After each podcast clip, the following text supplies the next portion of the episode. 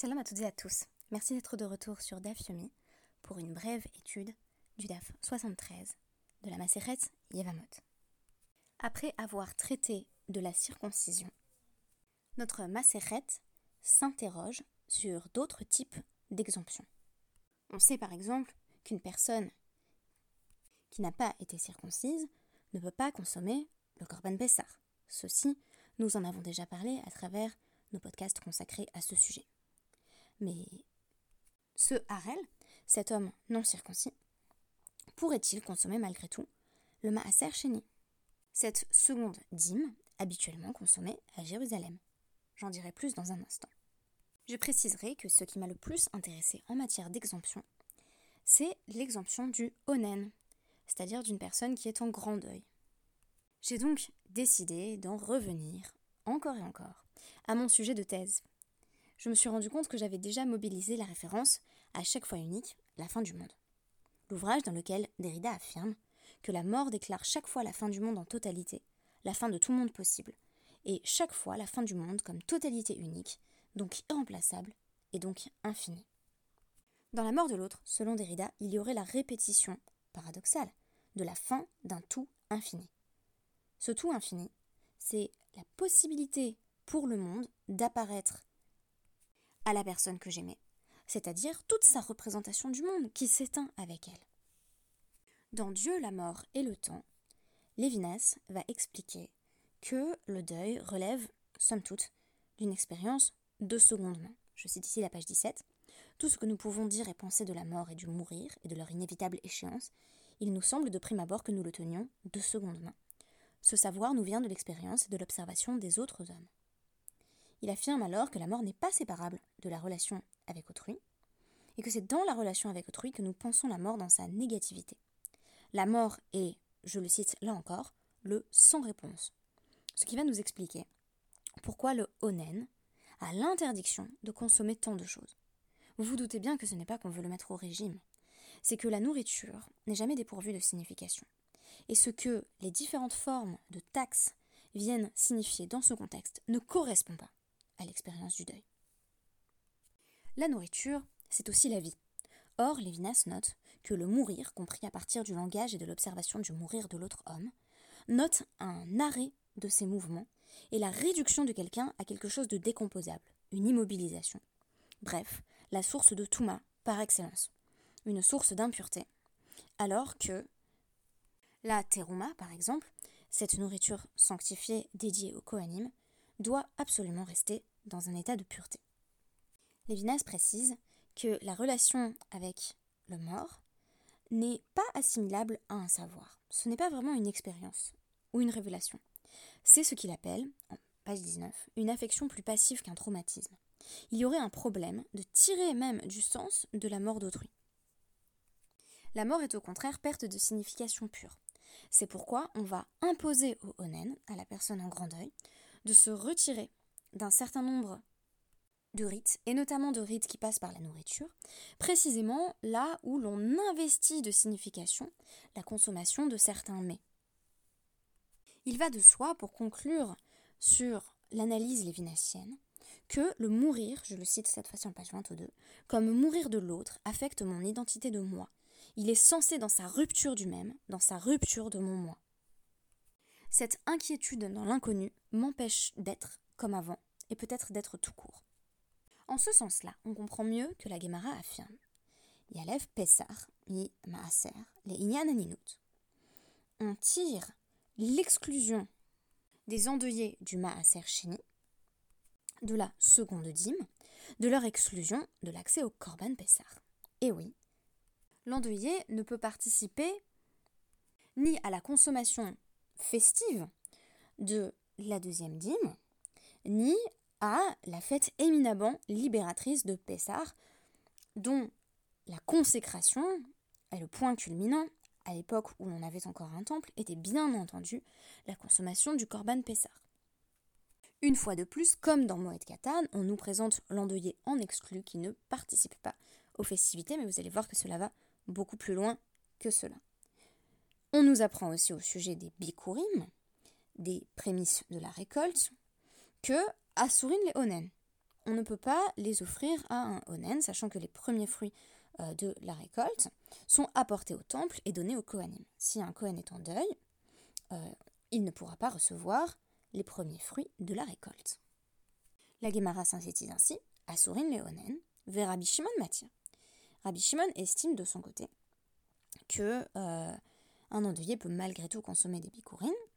Ce n'est pas tant l'explication de Rabbi Shimon qui m'intéresse, même si je la mentionnerai que l'explication euh, des Rachamim, qui vont essayer de déduire le fait que un endeuillé n'a pas accès au bikurim. où? D'où le tire-t-il, dirtive, parce qu'il est écrit dans Devarim euh, 12, 17, L'otuchal les chol euh, bisharecha, maasa deganecha, vetiroshcha, veitzarecha, vegomer, ou.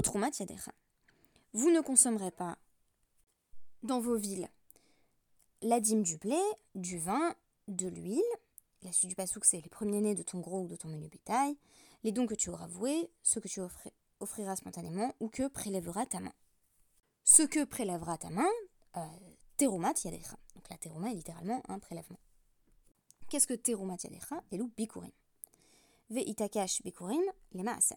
Et on a associé les premiers fruits de la récolte au maaser.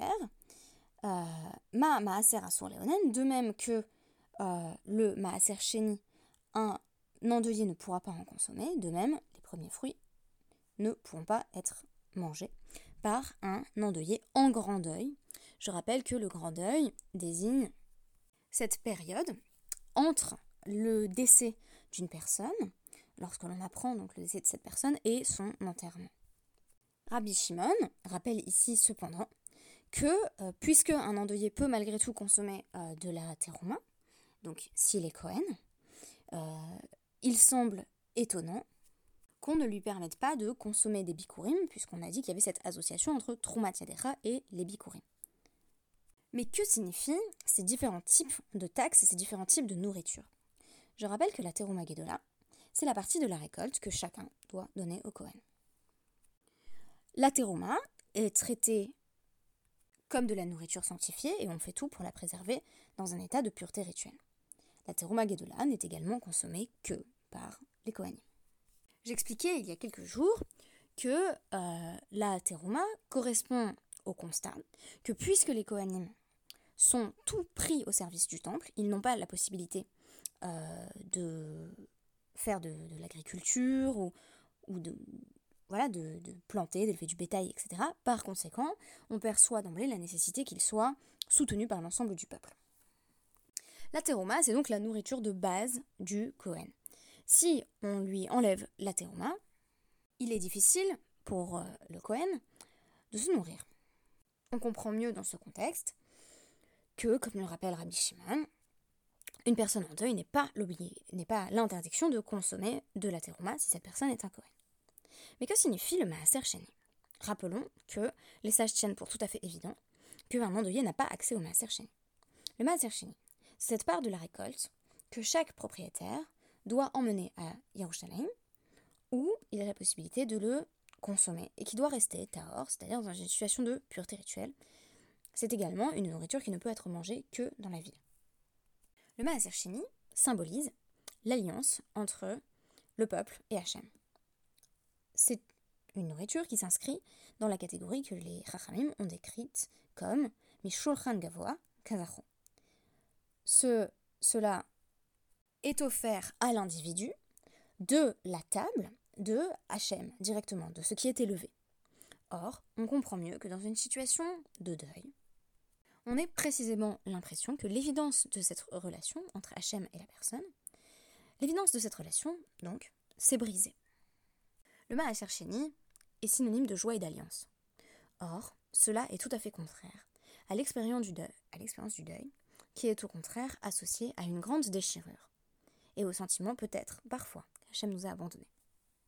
Mais alors pourquoi interdire aussi les bikurim Et oui, les bikurim, ces premiers fruits de la récolte, sont eux aussi apportés au Beth et confiés ensuite au Kohanim. On pourrait avoir le même raisonnement que pour la terouma, puisque l'on sait qu'une personne endeuillée peut consommer de la terouma, et affirmer que eh c'est la nourriture essentielle du Kohen. Mais les dans la représentation que l'on peut en avoir, c'est précisément le nouveau, ce qui vient d'émerger, ce qui est plein de promesses. Or, l'endeuillé fait précisément l'expérience d'une perte de sens totale qui va à l'encontre de la signification profonde des prémices de la récolte. Au contraire, ce qu'il vit, c'est le déracinement et la stérilité, là où les bikurim symbolisent fertilité, enthousiasme et investissement dans l'avenir. En ce sens, on comprend mieux également l'exclusion de la consommation du korban pessar. Un endeuillé n'est pas libre. Un endeuillé est tout à sa douleur et n'a sans doute pas clairement le sentiment de sortir de son Égypte intérieure. Au contraire, c'est l'expérience d'un enfermement, d'un emprisonnement en soi-même et dans son propre chagrin. C'est pour lui laisser le temps de vivre pleinement cette douleur pour réintégrer ensuite la société à partir de l'enterrement, puis bien entendu après les Shiva et les Shoshim. C'est pour permettre donc cette réintégration progressive qu'on laisse à la douleur le temps du néant, c'est-à-dire de l'expérience d'un non-sens. On admet que ne se surimpose pas à cela la signification pleine de bonheur et de promesses associée au Bikurim ou au Maaser Pour un temps, l'alliance est comme rompue. Les fruits sont comme arrachés, déracinés. Je conclurai en disant qu'on affirme beaucoup que si le Onen, l'endeuillé en grand deuil, est exempté de toutes les mises votes positives, c'est pour pouvoir pleinement euh, s'adonner aux préparatifs de l'enterrement. Il s'agirait donc d'une logique de Kvod Amet. Il s'agirait d'honorer le mort. Mais on voit ici que dans la configuration à la euh, du statut de l'endeuillé, il y a également une pensée qui est affirmée et qui prend clairement en compte la situation, l'état psychologique de l'endeuillé lui-même. Par conséquent, la Haninout, ce n'est pas seulement pour le défunt, c'est aussi pour prendre en soi, pour prendre en compte ce qui vient de nous arriver face à un deuil, et ainsi, sans doute, mieux le vivre. Merci beaucoup et à demain.